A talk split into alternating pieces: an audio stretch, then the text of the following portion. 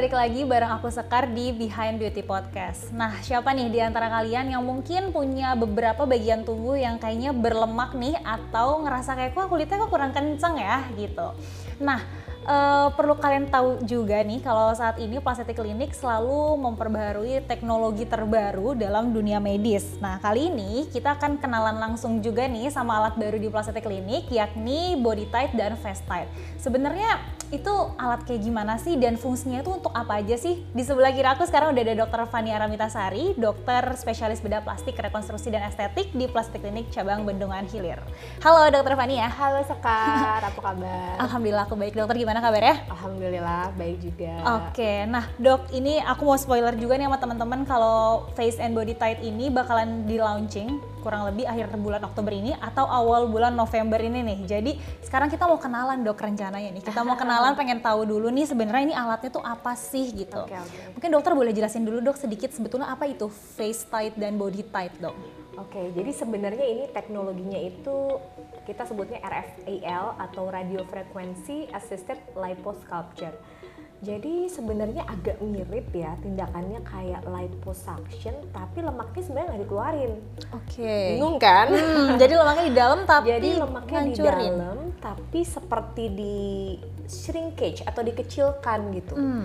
Dan kelebihannya ini punya efek tightening-nya itu lebih maksimal. Oke. Okay. Jadi kalau kita uh, liposuction itu kan kita fungsinya kan di bulking atau mengurangi massa nih, lemaknya hmm. dikurangin, dibuang jelas gitu. Nah kalau RFAL ini atau body tight ya atau face tight atau acute tight hmm. ini uh, dia tuh lebih ke uh, shaping. Gitu. Oke. Okay. Shaping. Jadi memang pasti ada plus minusnya lah dan hmm tentunya lagi-lagi nih hmm. semua tindakan itu memang baiknya adalah tindakan yang kombinasi. Hmm, Oke, okay. hmm. itu berarti sedikit tuh tentang body tight dan face tight ya dok ya. Hmm. Uh, kemudian dok sebetulnya bagian mana aja sih dok yang bisa dilakukan prosedur ini? Kita mulai dari body tight nih. Body, body tight bisa di bagian apa semua aja? bagian bisa aja ya, sama okay. aja kayak liposuction kok. Hmm. Uh, mau di paha, di perut, kemudian uh, di lengan ya, di area-area yang berlemak, area-area yang spesifik ini bisa dilakukan body tight tapi body tight ini bukan berarti dia itu penggantinya liposuction ya. Jadi hmm, tetap okay. harus konsul sama dokter kira-kira ini butuhnya apa nih?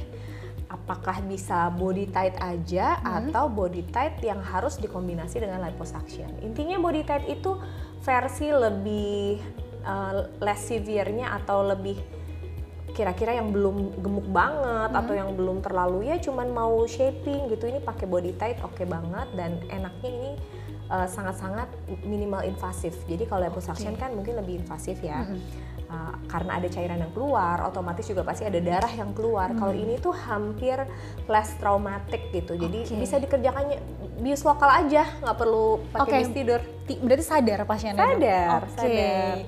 itu berarti perbedaannya dan sekaligus keunggulannya juga yang berbeda dari liposuction ya dok ya kemudian ada lagi nggak dok perbedaan lain dari body tight dan liposuction hmm, ya pengerjaannya relatif lebih sederhana hmm. lebih uh, lebih mudah ya pastinya secara operator base juga lebih mudah secara pasien juga karena ini uh, bisa bius lokal tentunya hmm. lebih nyaman dari segi okay. nyeri atau enggaknya ya hmm. itu tentunya pasti lebih nyaman lah pasien hmm. lebih nggak nyeri Uh, tapi memang body tight ini tidak bisa digunakan untuk pasien-pasien yang lemaknya itu terlalu berlebih. Oh oke. Okay. Misalnya banyak sekali, gemuk sekali ya. Kadang-kadang hanya dengan body tight pasti ada pengaruhnya, hmm. tapi signifikansinya tidak akan sebaik liposuction tentunya. Oh oke. Okay. Hmm. Berarti dok body tight ini bisa dikombinasikan dengan liposuction ya, tentu, ya dok ya? Tentu bisa. Justru yang karena besar sekali itu saya hmm. pasti minta kombinasi sama body tight. Kenapa?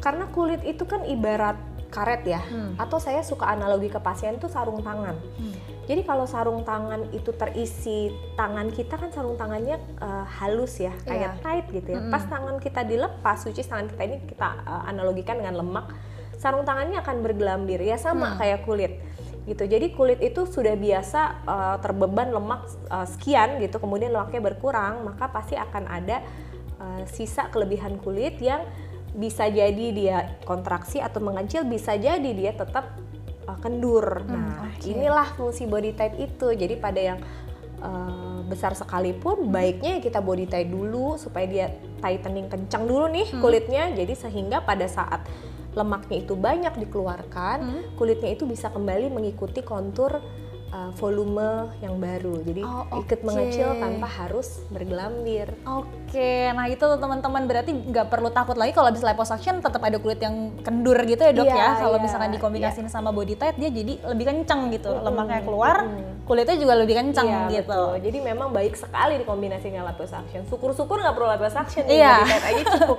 biar biar nggak takut juga kan yeah. biasanya pasien kalau misalkan masih bisa dikerjain dengan bios lokal mm -hmm. masih merasa lebih aman ya dok yeah, ya. betul. Oke, okay, itu tadi tentang body tight dok. Kalau misalkan face tight nih dok, itu Sama aja. bagian wajah mana sih dok sebetulnya dia? Face bisa tight. seluruh wajah? Uh, bisa. Jadi uh, memang teknologi RFAL ini tergantung probe-nya ya. Jadi dia punya probe, hmm. memang ada yang besar, sedang, kecil kita sebutnya gitulah. Hmm.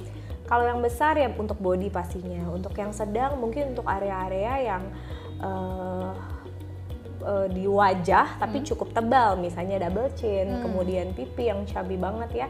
Pipi cabi itu kan bisa macam-macam bisa memang bakal fatnya yang besar yaitu lemak yang di dalam yaitu hmm. mau nggak mau memang kita harus uh, bakal fat tapi kadang-kadang ada juga pasien saya yang udah di bakal fat udah hmm. tirus nih hmm.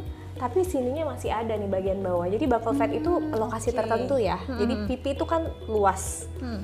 bakal fat itu bantu banget tapi lagi-lagi semua perawatan itu akan lebih optimal apabila dilakukan uh, combination treatment. Hmm. Uh, salah satunya biasanya kalau bakal fat saya suka sama radiofrekuensi aja gitu yang dari luar. Hmm. Tapi kalau misalnya cabinya itu cabi banget mungkin hmm. butuh bakal fat juga kemudian uh, face tight juga gitu. Jadi lemaknya yang kita hilangkan uh, bagian dalam, lemak dalam ya, lemak bakal hmm. itu lemak bagian dalam juga uh, dengan face tight dia membantu mengecilkan atau me menciutkan itu lemak-lemak yang lebih superficial. Jadi okay. yang bikin uh, pipi kita tuh tebel gitu itu bisa pakai face tight. Kemudian uh, karena ini uh, teknologi radiofrekuensi tadi ya, jadi ada efek tightening, tentunya dia juga bisa untuk daerah forehead, misalnya untuk menaikkan hmm. alis ya, oh, okay. kemudian menghilangkan kantung mata, kantung mata atas bawah ya, kantung mata gitu, untuk kantung mata kantung mata yang mungkin uh, tidak begitu parah ya, hmm. karena ada di titik tertentu memang kita butuh reposisi lemaknya tetap butuh surgery itu ada. Hmm. Jadi kalau saya walaupun saya surgeon ya, saya sih prinsipnya nggak dikit-dikit pasien saya operasi juga kok kita oh. lihat ya kita hmm. lihat juga selama bisa tindakan yang lebih minimal invasif ya kita usahakan minimal invasif dulu. Hmm. Tapi memang minimal invasif itu tidak bisa menyelesaikan semuanya. Kadang-kadang kita butuh tindakan yang lebih uh, advance atau hmm. lebih invasif yaitu surgery. Hmm. Gitu. Oke, okay. terus dok kalau misalkan di area wajah, hmm. kalau tadi mungkin di area body kan kita bisa gabungkan dengan liposuction mm -hmm. nih dok. Kalau di area wajah bisa digabungkan juga nggak dok? Bisa dong tentunya. Jadi uh, sebenarnya ini tuh efeknya itu uh, dia akan menghancurkan atau kita sebutnya koagulasi ya apa ya? Mm -hmm. Koagulasi itu kayak menciutkan gitu ya. Mm -hmm. Jadi lemak itu ya di, di semua bagian tubuh kita lemak tuh nggak serta merta lemak aja gitu. Mm. Jadi lemak itu punya uh, kita sebutnya kayak ruang-ruang gitu ya, hmm. kayak jaringan ikat lah, sesuatu yang kayak karet, sesuatu yang kayak penopang uh, lemak itu.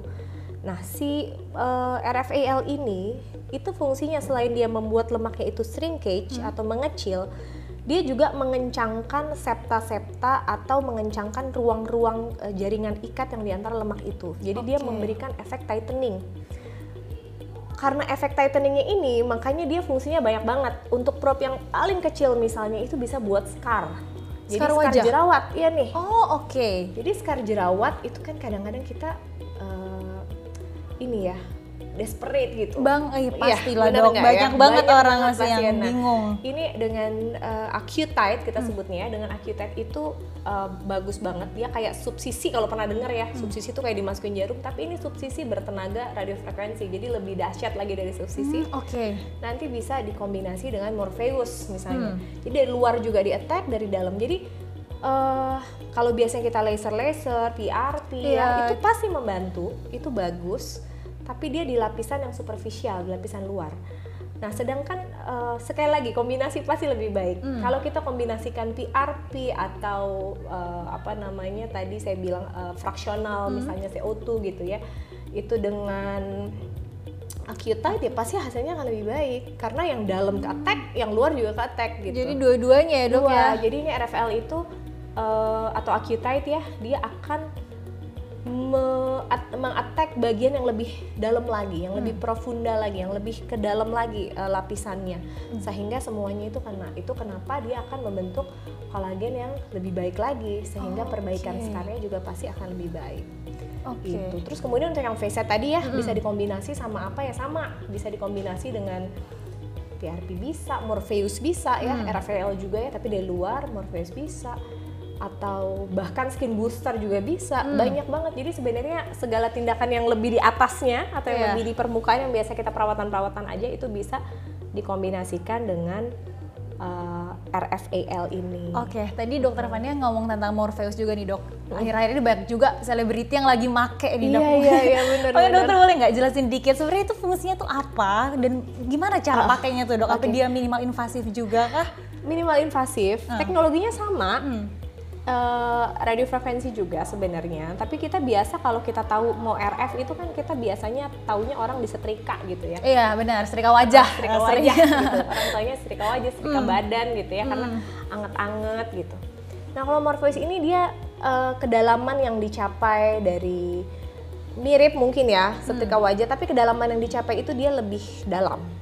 Oke. lebih dalam. Sehingga dia memberikan efek tightening yang lebih tapi tentunya semakin dalam pasti downtime-nya juga semakin eh, Lama, lah cukup ya, lama? lebih, lebih lama lah Lebih daripada RRF kan hampir relatif no Iya, downtime ya. no downtime. Kalau ini memang saya akui memang ada downtime-nya sekitar 3 sampai 5 hari. Hmm. Kemudian eh, pastinya butuh di anestesi topikal dulu. Jadi nggak Oke. bisa kayak RF kan kita bisa datang aja Mm-mm. terus Langsung langsung, gitu ya. Itu perawatan yang sangat-sangat minimal invasif. Hmm.